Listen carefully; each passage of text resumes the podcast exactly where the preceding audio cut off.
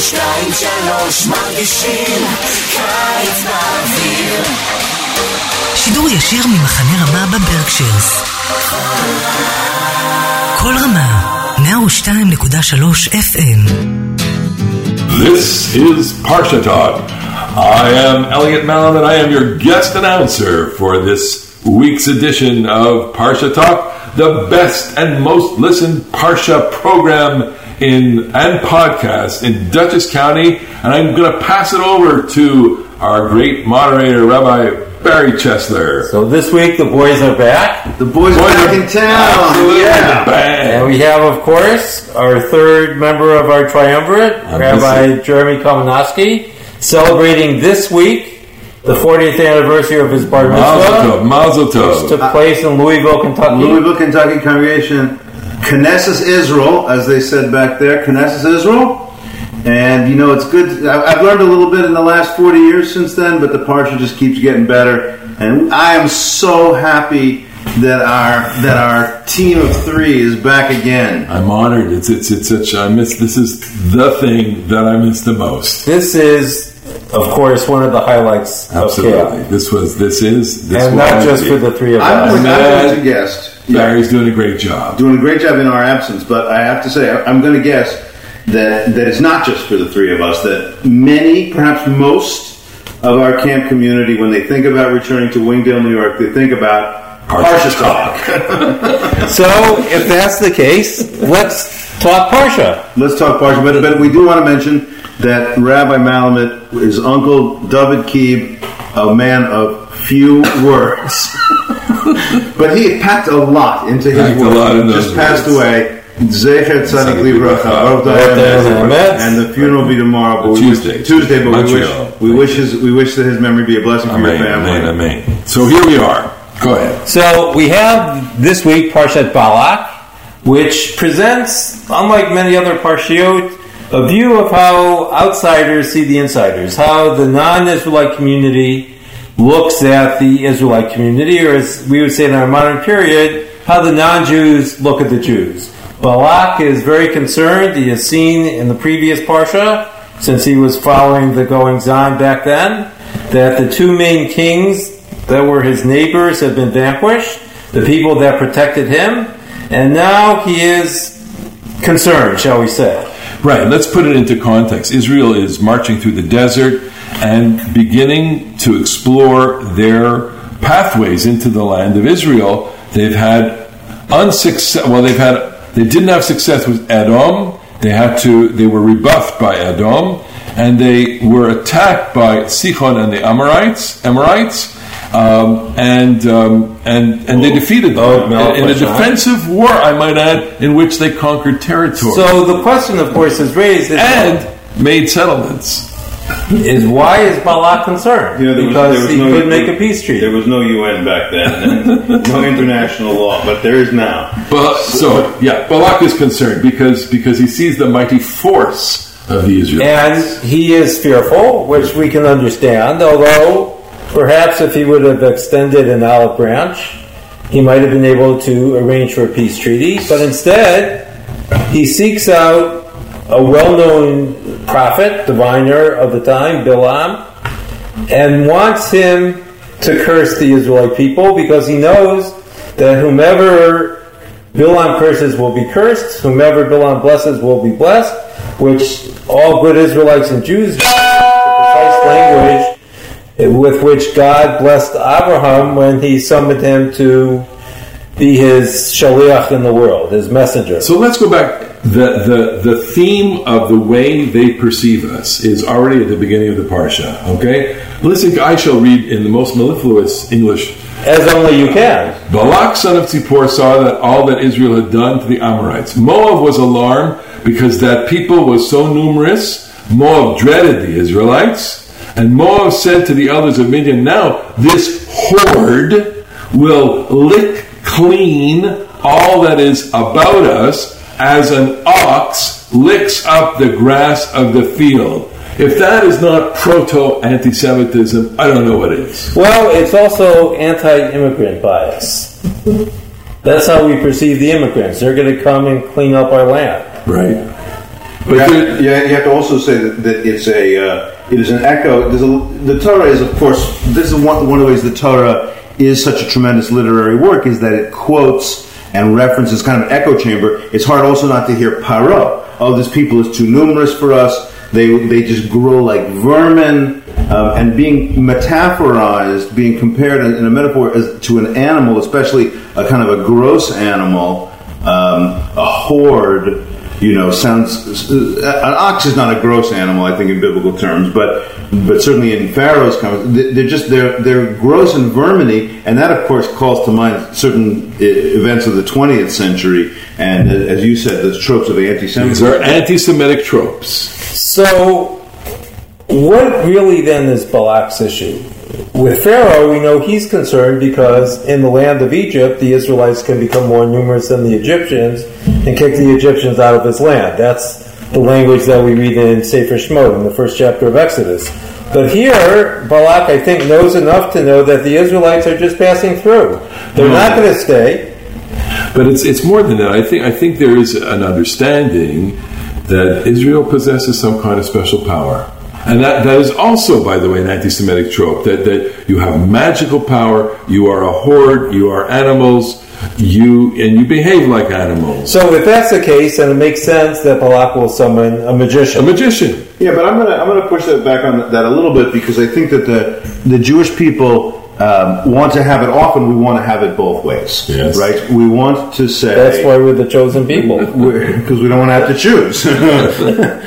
uh, we want to have it both ways. We get upset if other nations look at us and say, "Oh, come on, this is anti-Semitic." If you think that we're somehow have powers that you don't have. And you know, we also kind of think that we have powers that they don't have. We are the Am Segula. We have a special relationship, and and I think that you know, I think that that uh, we we want to celebrate. You know, certainly in the Torah stories, a certain amount of divine blessing, but it gets uncomfortable if if Balak comes and says, you know, this people is, is, is overly blessed. So what does that mean? Ki baruchu, ki varuchu. What does it mean?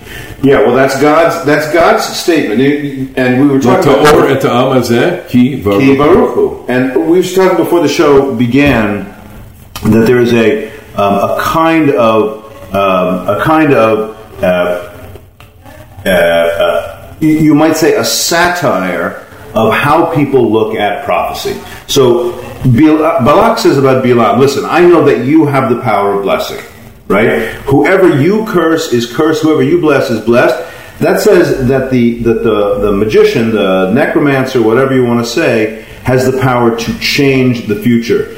What Bilam actually will come to say, perhaps perhaps against his will, because maybe he likes it that way, and maybe he likes getting paid for being for having such tremendous power of blessing. But what is going to come out out of the story is that people who think that they have that power are, are wrong. In fact, they are. If you forgive a small small uh, uh, wordplay, they are dumbasses. They are dumber than donkeys, and they don't know. And, and in fact, God says to them, "You do not have power here to curse because this people is inherently blessed." So, in the world that Balak and Balaam come from, the magician has more power than the gods because the power of magic allows the magician to influence the behavior of the gods. Right. Our book says no, that God has power over the magician, and that could be the segue then to the next part of our Torah reading, which, as Jeremy mentioned, concerns a dumbass, which is not the animal, but the prophet. the prophet riding on a Right. donkey. That's the- yeah. the By way, inversion. I just want to say one thing about the about the rabbinic in in Chazal in the Talmudic rabbis' treatment of Bilam. First of all, there's, there's a couple of tremendously interesting statements. We say "Velo kam od navi b'Yisrael kemoshe, velo kam od navi kemoshe b'Yisrael." That there's no other prophet like Moses, and the rabbis add, "There's no prophet in Israel like Moses, but there is one among the Gentiles, and who is it? Bilam." Okay, Bilam is seen to be, by Chazal, at least in that one case, as exceptionally powerful. And in the Talmud, it, it offers that what is Bilam's special gift? Bilam knows when God gets mad and is able to direct the curse. He, he just got, Bilam just has this, this instinct for the teeny tiny nanosecond each day when God gets mad, and he Bilam can can um, you know calibrate calibrate his curse to strike at just the right moment. And, and it's exactly, I think, what Barry is saying that the conventional pagan understanding is that God responds to the the the, the soothsayer.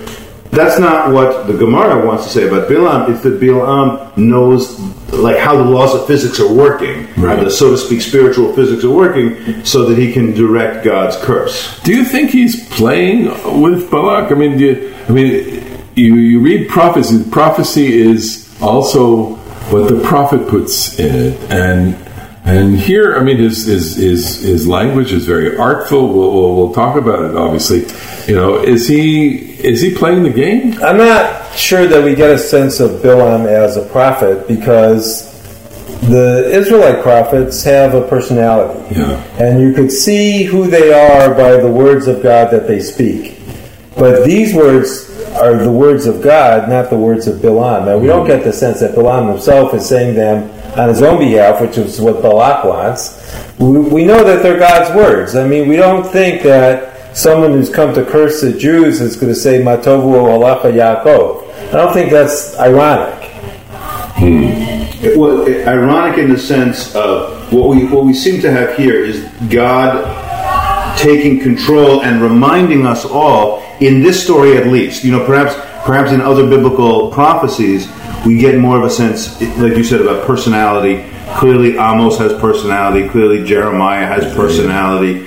Um, we may get the sense that those guys are poets composing their own words, but we also have them say, Ko Amar Adonai, this is the, the word of the Lord comes to me and says blah blah blah, and, and Jeremiah says, I can't control this. This is this is taking over me. But we strongly get the sense here there's a, a kind of a spirit possession that God puts the words in Bilam's mouth, and he becomes simply a mouthpiece. Yeah, but he does take credit for for the words. What does he say? Um, Balaam, Bilam. Nun ge- ge- Num ge- Bilam beno ve'or num magever shetum shetum ma'ayin. Right, he, he- word of Balaam. So he's taking credit for for what God is putting in his mouth.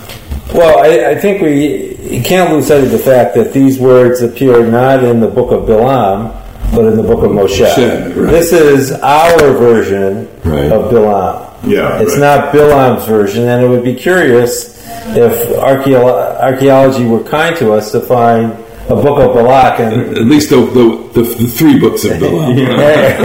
see how he recorded the story here. Well, that, that, now that's really interesting because we started to talk before about um, about the story that we tell about ourselves. We, we tell a story about ourselves that we are a righteous nation, that we have principles, and and when we run into pagans, we tend to have to deal with them and their failings. But really, we are very, very good people. We're good people. Now we have a story that is ostensibly about an outsider looking at us, and lo and behold, he says we're terrific. Okay, Right. so is there is there a way in which this is kind of superficially an outsider looking at us, but really it's in the Torah of Moses, and so really it's our version of what they would. Say. But say. this is one more thing. This is two outsiders talking about us. In other words, so you say I, I would put it in like uh, A B C. You have the story we tell ourselves to ourselves. Uh, my father was a wandering Aramean.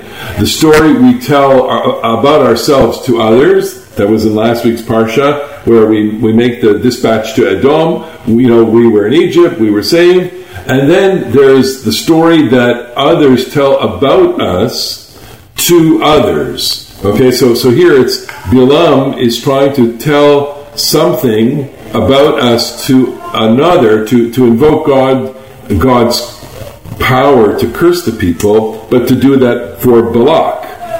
Right. So what you know th those three different ways of, of telling narrative, and we have our parallels in our own time. We have our own story. Others have a story about us that they tell that they, they, they rebut to us. Right, but as we mentioned earlier, sometimes at least, if not often, the story that others tell us is anti-Semitic. exactly. It's not a healthy story. It's not an honest reflection of who we are and what we do.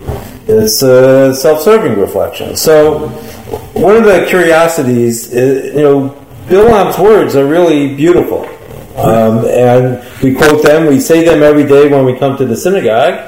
Um, so one of the verses he says is Kilo Nachash b'Yaakov v'lo Kesem b'Yisrael. That you should not think that magic and divination belong to the Israelite people, which raises the question of what really is Bil'am. It seems clear that Balak sees him as a magician. Right? We describe him as a prophet, and in the rabbinic imagination, one of the distinctions between Bilam and Moshe is that Vayikra, God calls Moshe, but Vayikar Bilam, he happens upon Bilam. That Bilam does not have this divine agency that the Israelite prophets have, which is reciprocal, but that somehow God lands upon Bilam when it suits him, and Bilam goes and gives his message. But this is also a succinct, compressed uh, iteration of the polemic that the Bible has against magic, and and the understanding that of of Israel as the non-magical people, that it's a people that magic and any hint of magic is paganism. And so you, the quote you, you made, "Lo nachash bi'achov, lo kasam Israel, lo kasam Israel," right? No magic means we we are to- we are totally dependent on God. Right, and I think the Bible also makes clear that it's not against magic because magic doesn't work. It's against magic because it's unfaithful to God. Yeah. It's a betrayal of God. It presumes other powers. You know, but it's so interesting because uh, this, what you're saying is, is obviously 100% true. There is a strong biblical polemic against magic. Um, my late congregant and uh, teacher of, of generations of uh, conservative Jews, Yochanan Muffs, has a great article about prophecy about the different sorts and different images of prophet. You have you have on the one hand the wonder worker, the Elijahs, and they're really not that far off from Bilam. And there are stories about Moshe that partake of those things, just like last week Right. with the story of the Nachash HaNachoshet, the, the the magic serpent which took away snakebite. That it's hard not to see at least magical elements in that story, but the main biblical prophet that that Muffs pointed out the job is to be is to la'amod ba'peretz, to stand in the breach, to advocate for God against the people's backsliding, but advocate for the people against God's in, in, in instinct to punish. Right. And then we later on have these what people I think like, especially nowadays, when people say quote unquote a prophetic voice, they mean the Amos who stands up and says, you know, you sold the poor for a pair of shoes. Uh, uh, Kesef Alayim, you sell the, the, the righteous for silver and the poor for a pair of shoes. The prophet who stands up and says, social justice is what it's all about. And each of those kinds of prophets appears in, uh, in, in, the, in the Tanakh. And here, it's a little, I find it a little bit, uh, I do think that this story about Bilam is a satire of the magic prophet, but I also think that coming right after the Nachash Nechoshed, it's not like we can get too confident that the Bible doesn't have magic. And it also comes after the water episode where Moses assumes a certain power himself and, and is punished for that by, you know, by not speaking, by using the magical power that, that he has to, to, to bring water out of the rock. But as we read this story every year, you, I, I at least get the idea that for the Israelite prophets, the great prophets that you mentioned, being a prophet is a calling. For Bilam, it's a job. It's a job. It's a job. Because he he makes sure he gets paid. Uh, he's got that great ironic line. You know, there's a lot of parallels between Abraham and Bilam. Uh, you know, they saddled the donkey, and we talked about the blessing and the curse. Uh, one of them is, you know, that, that when uh, when Abraham is buying the, the, the grave, the, the Hittites say, "Oh, what's a mere 400 shekel kesef?" Right? And here, Bilam says similarly. Listen, if Balak were to give me lots of gold and silver, I still couldn't do this. He, he seems to he seems to be being a little And, and then, sneaky here. conveniently for him, when they come with lots of gold and silver, God says in Bilam's version, "Okay, you can Yeah, go." you can go now. Well, that's what that's the paradox, you know. Speaking as as great orators here, Uh, it's the paradox. Oh, speaking of which, before I forget, Jeremy, Jeremy and I were talking before that each of us has a face for radio, but you, Elliot, You have have a voice for radio. so I'll continue about the great awareness. No, but but remuneration for for our oratory is is is often a a, a very difficult. You know, it's a paradox for rabbis. You know, for for people who preach God's word. That's you know, why you have to take cash. That's right. You know, think of it. In all, in all seriousness and in all defense, Bilam had to send his kids to Machaneh. he had to send his kids to Midianite Machaneh. Machaneh, absolutely. They, they had to have they had to have Midianut instead of Yahadut, and they and he had to send them to Jewish day school or Midianite day Day school. school. And when you consider the time period when he lived, and he had at least three or four wives, the camp was so much different than the everyday one. and those are the ones that we know about. So, w- w- what are we to make of Bilam? If we could talk for a little bit about his views of the Israelites. So, another one of the great lines is "Hein am levadad yishkon v'goyim lo yitchashav." Is that a self-perception that we're just projecting into this man, Well, or is it? So it's interesting when we say that we're a people apart, uh, a people, a nation not to be reckoned. We think that's a good thing until we get to the modern Zionist movement, where we say that actually we want to be like we want to be reckoned among the nations. But when the non-Israelite says it, is is he saying it that that's a good thing or that's a problem? Certainly, when the anti-Semite says something like that, you're a peculiar people, you're different. It's obviously a negative trope. So the, the, the anti-Semite is never going to be able to reconcile the distinctiveness of this people, right? I, I keep going back to to Abraham, right?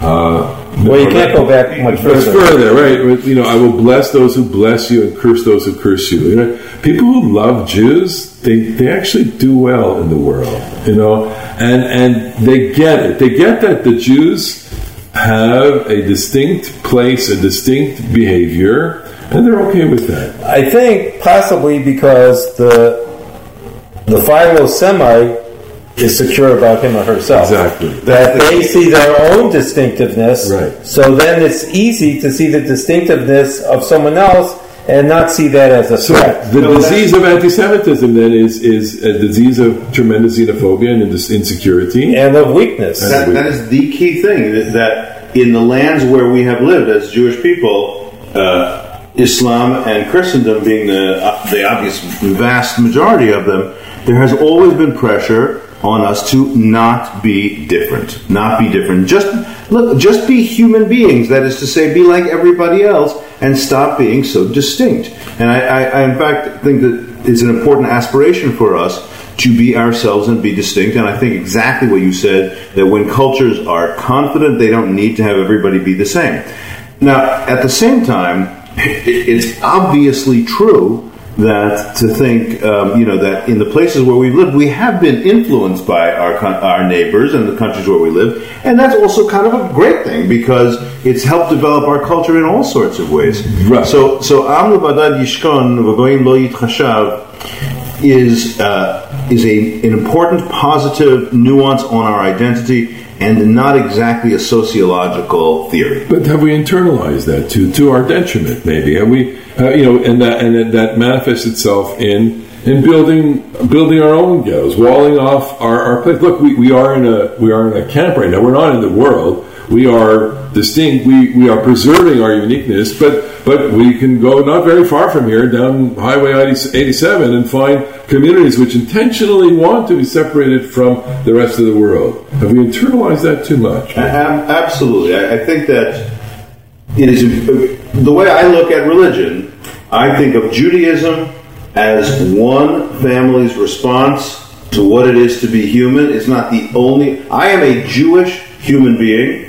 The gener- gener- general comment is human being. The specific species is Jewish one, and and I think that uh, the same things that confront our our non-Jewish neighbors uh, confront us too. And our religion, with its uniqueness, is our unique and distinct and different response to common universal problems. But it also it also presents a worldview in which every people can have a unique place and a unique role within God's world. Well, one would certainly hope so. We like to say, perhaps way too much, that we're not a missionizing people. So if on one level we can understand that as believing that there is certainly room for other people in the world and other good people in the world as well. I think what happens sometimes because of personal circumstance or historical circumstance affecting large numbers of families is people turn that message inside out, Yeah. where there is no other good people in the world, and therefore we don't have to treat the neighbor as ourselves because they are not ourselves in any meaningful way. You know, I, I think that uh, you, you mentioned the term xenophobia and the way that others have been fr- afraid of the stranger or hated the stranger who, who is us. I, I also think that in, in the United States, in Europe, we have to pay attention to how to how the foreign and the stranger are treated, and in the state of Israel, our beloved state of Israel, the, for the first time since the time of King David, we have, you know, in our own lifetimes, majority Jewish cultures. And what room do they have for their ethnic minorities? And, you know, what are the ways in which, you know, and this is, these are hard questions uh, as yet unresolved. Uh, with, with how our Jewish societies, our modern Jewish societies, treat ethnic and religious difference. It's interesting that you say that. We had a speaker this past Shabbat from Tri, the Tri program in Israel, and he began with a part that I unfortunately missed. He quoted the author A.B. Yehoshua, in which he suggested that, and I'm taking out from what the speaker said, so it should not be attributed to him in any way, that I think that Israel has become a national identity and Judaism is a religious identity. And what Israel has mostly is a national identity. In America, what we have is a religious identity. And while there's certainly overlap, there's also a distinction. And maybe, you know, one of the problems that we see in Israel as religious Jews is this lack of a large sense of being religious because that seems to be only the heritage of a few people. And I was thinking about this. So, one of the things that Israelis like to say is that they speak Hebrew, but it's been a long time since the majority of the people spoke Hebrew. Like, even today, I don't think a majority of Jews speak Hebrew. That hasn't been true for a very long time. I'm not so sure that that's really part of. Uh, obviously, one needs a knowledge of Hebrew. I'm not trying to suggest that, but it's become part of a national identity rather than informing us religiously. Well, along those lines, then we have we can kind of distill that into what is it that we say about ourselves, and and, and here we now have two sets of answers to those to that question. One set coming from Israel, one set coming from America and the diaspora, all trying to define Jewish peoplehood, Jewish religion in terms that are that are you know part of our own understanding, and and I think you know part of what we have been dealing with, I think, in in, in large measure over the last several years.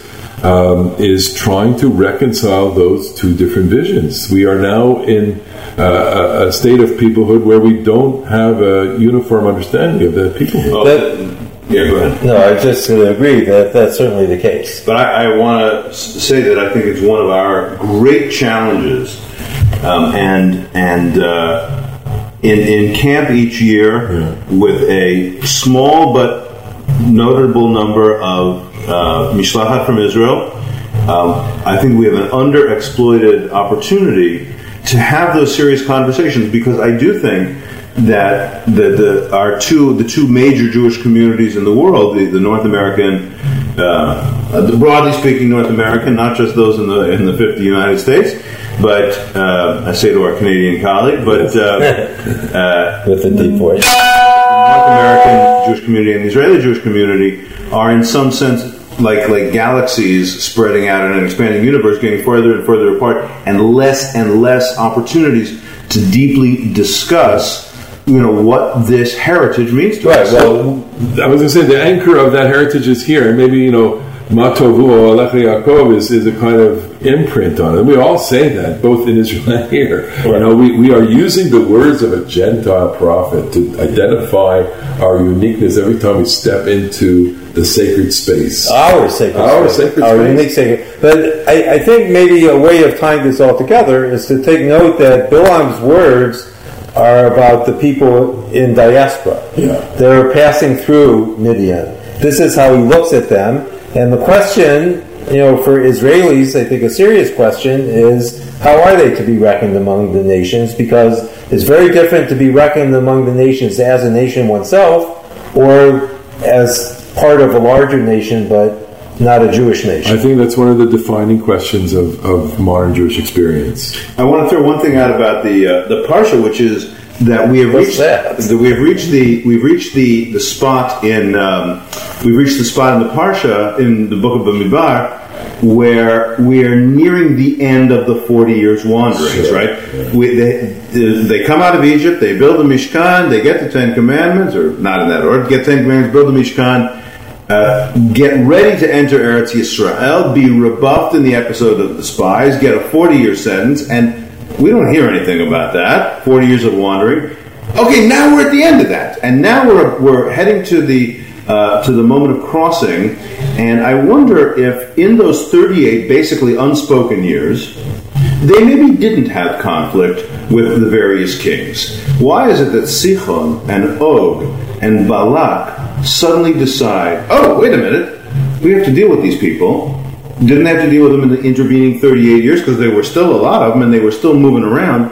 I wonder if um, the Torah is, I mean, to adapt it to the modern question, I wonder if the Torah is, is in a, su- a subtle way suggesting that if you stay homeless, well, the other nations don't really need to deal with you that much. It's when you assert that you are about to build something lasting, then suddenly you start to scare people. It's not only a cert lasting building, but it's the assertion of boundary crossing. Notice in all of those episodes, they are trying to move through boundaries, and they don't like that. Nobody likes you crossing their boundary, and, and so much of the Torah is about crossing over boundaries and getting from point A to point B. They just don't like it. They don't. They don't like to have their sovereignty impinged by by this horde. And in fact, that's a major political problem in Israel today, is determining what the boundaries should be. Indeed. Both the national boundaries as well as the religious boundaries. And perhaps this is as good a place as any. We spent a long time today talking about a relatively small part of the Parsha. Yeah. We have prepared lots of other material. So today we could conclude our discussion of Parshat Balak with the hope for each of us individually and collectively that we'll have further opportunities to talk Torah again in Dutchess County and elsewhere in the world. Nothing. Nothing builds peoplehood and community like the study of Torah. So can I just throw in the last line of the Haftarah, please? I remember from my bar mitzvah, I remember it like it was yesterday. But you know, at the end of the tractate Makot in the Gemara, they they try to boil down, they try to boil down uh, all these 613 mitzvot into a small number of principles. And one of the attempts is cited from the prophet Micha, which we read in Haftarah. Human being, it has been told to you what's good and what God demands of you. Nothing but ki'im asot mishpat ve'ahavat chesed ve'hatznei alechet im Elohecha is to do justice, to love kindness, and to walk humbly with God. And that, if I may submit, is a very good Jewish motto. Amen. Thank you Amen. for the zechut to be able to study with this beautiful chavrutas. So with that, we wish each and every one of you Shabbat Shalom. כל רמה מאה ושתיים שלוש מרגישים קיץ באוויר שידור ישיר ממחנה רמה בברקשיירס. כל רמה, 102.3 FM